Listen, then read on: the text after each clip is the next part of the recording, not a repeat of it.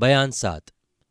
अहमद के पकड़े जाने से नजीम बहुत उदास हो गया और क्रूर सिंह को तो अपनी ही फ़िक्र पड़ गई कि कहीं तेज सिंह मुझको भी न पकड़ के ले जाए। इस खौफ से वो हरदम चौकन्ना रहता था, मगर महाराज जय सिंह के दरबार में रोज आता और वीरेंद्र सिंह के प्रति उनको भड़काया करता। एक दिन नजीम ने क्रूर सिंह को यह सलाह दी कि जिस तरह हो सके अपने बाप कुपत सिंह को मार डालो। उसके मरने के बाद जय सिंह ज़रूर तुमको मंत्री बनाएँगे। उस वक्त तुम्हारी हुकूमत हो जाने से सब काम बहुत जल्द होगा। आखिर क्रूर सिंह ने जहर दिलवाकर अपने बाप को मरवा डाला। महाराज ने कुपत सिंह के मरने पर अफसोस किया और कई दिन तक दरबार में न आए। शहर में भी कुपत सिंह के मरने का गम छा गया। क्रूर सिंह ने ज़ाहिर में अपने बाप के मरने का भारी मातम मनाया और बारह रोज के वास्ते अलग बिस्तर जमाया।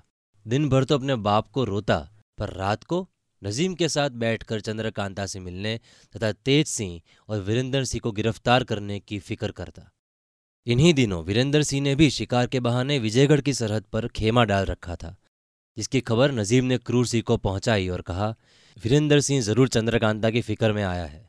अफसोस, इस समय अहमद है नहीं नहीं तो बड़ा काम निकलता। खैर, देखा जाएगा। ये कहकर क्रूर सिंह से विदा हो बाला देवी के वास्ते चला गया। तेज सिंह वीरेंद्र सिंह से रुखसत हो विजयगढ़ पहुँचे और मंत्री के मरने तथा शहर भर में गम छाने का हाल लेकर वीरेंद्र सिंह के पास लौट आए। ये भी खबर लाए कि दो दिन बाद सुतक निकल जाने पर महाराज जय सिंह क्रूर को अपना दीवान बनाएँगे। वीरेंद्र सिंह ने कहा, देखो, क्रूर ने अपने बाप को मार डाला। अगर राजा को भी मार डाले तो ऐसे आदमी का क्या ठिकाना? तेज सिंह बोले, सच है।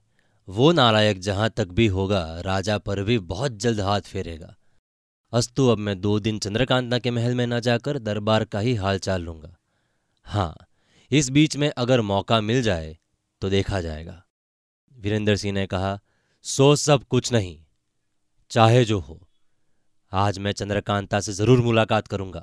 तेज सिंह बोले, आप जल्दी ना करें, जल्दी ही सब कामों को बिगाड़ती है।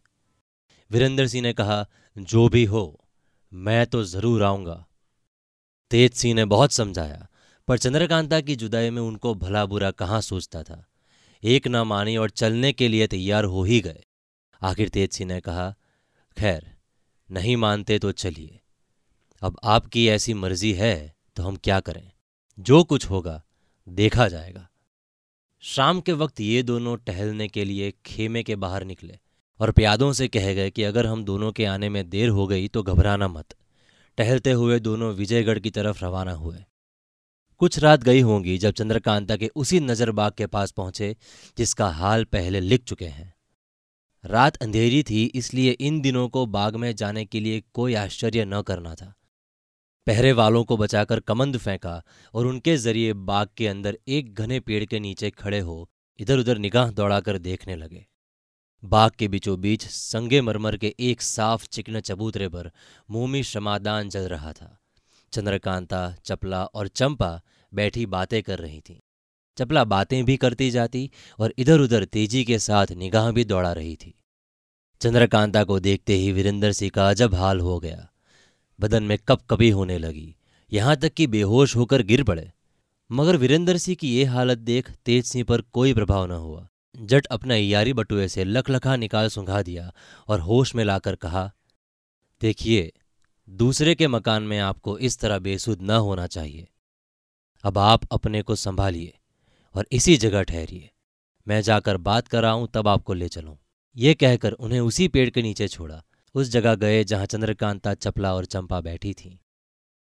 तेज सिंह को देखते ही चंद्रकांता बोली, क्यों जी, इतने दिन कहाँ रहे? क्या इसी का नाम मुरवत है? अब की बार आए तो अकेले ही आए। वाह!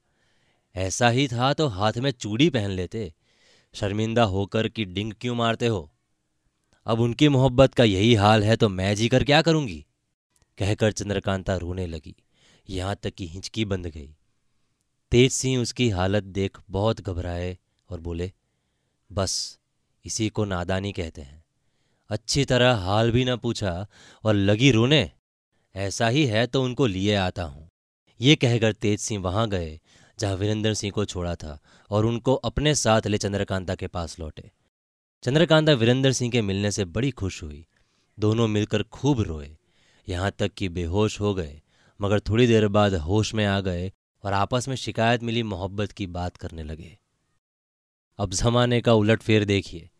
घूमता फिरता, टोह लगाता, नजीम भी उसी जगह आ पहुँचा और दूर से इन सभी की खुशी भरी मजलिस देखकर चल रहा था। तुरंत ही लौटकर क्रूर सिंह के पास पहुँचा। क्रूर सिंह ने नजीम को घबराया हुआ देखा और पूछा, क्यों, क्या बात है जो तुम इतना घबराए हुए हो? नजीम ने कहा, है क्या? जो मैं सोचता था वही हुआ। यही वक्त चालाकी का है। अगर अब भी कुछ ना बन पड़ा तो बस, तुम्हारी किस्मत फूट गई। ऐसा ही समझना पड़ेगा। क्रूर सिंह ने कहा, तुम्हारी बातें तो कुछ समझ में नहीं आती। खुलासा करो, क्या बात है?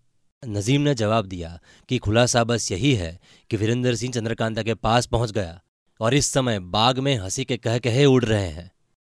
ये सुनते ही क्रूर सिंह की आँखों के आगे अंधेरा छा गया। दुनिया उदास होने लगी।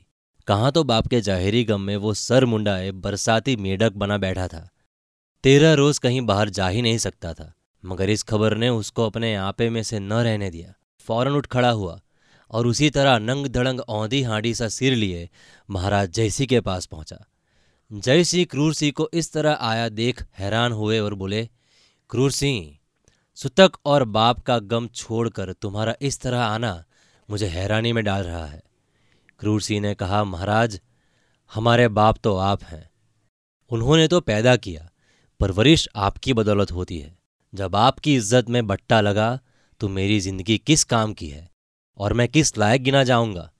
जय सिंह गुस्से में आकर बोले, क्रूर सिंह, ऐसा कौन है जो हमारी इज़्ज़त बिगाड़े? क्रूर सिंह ने जवाब दिया, एक अदना आदमी। जयसी ने दांत पीसकर बोला, जल्दी बताओ, वो कौन है जिसके सिर पर मौत सवार हुई है? क्रूर सिंह बोले, वीरेंद्र सिंह। जयसिंह बोले, उसकी क्या मजाल है जो मेरा मुकाबला करे? इज़्ज़त बिगाड़ना तो दूर की बात है। तुम्हारी बात कुछ समझ में नहीं आती। साफ़ साफ़ जल्द बताओ क्या बात है। वीरेंद्र सिंह कहाँ है? क्रूर सिंह ने कहा, आपके चोर महल के बाग में। ये सुनते ही महाराज का बदन गुस्से के मारे कांपने लगा। तड़प कर हुक्म दिया, अभी जाकर बाग को घेर लो। मैं फोर्ट की राह वहाँ जाता हूँ।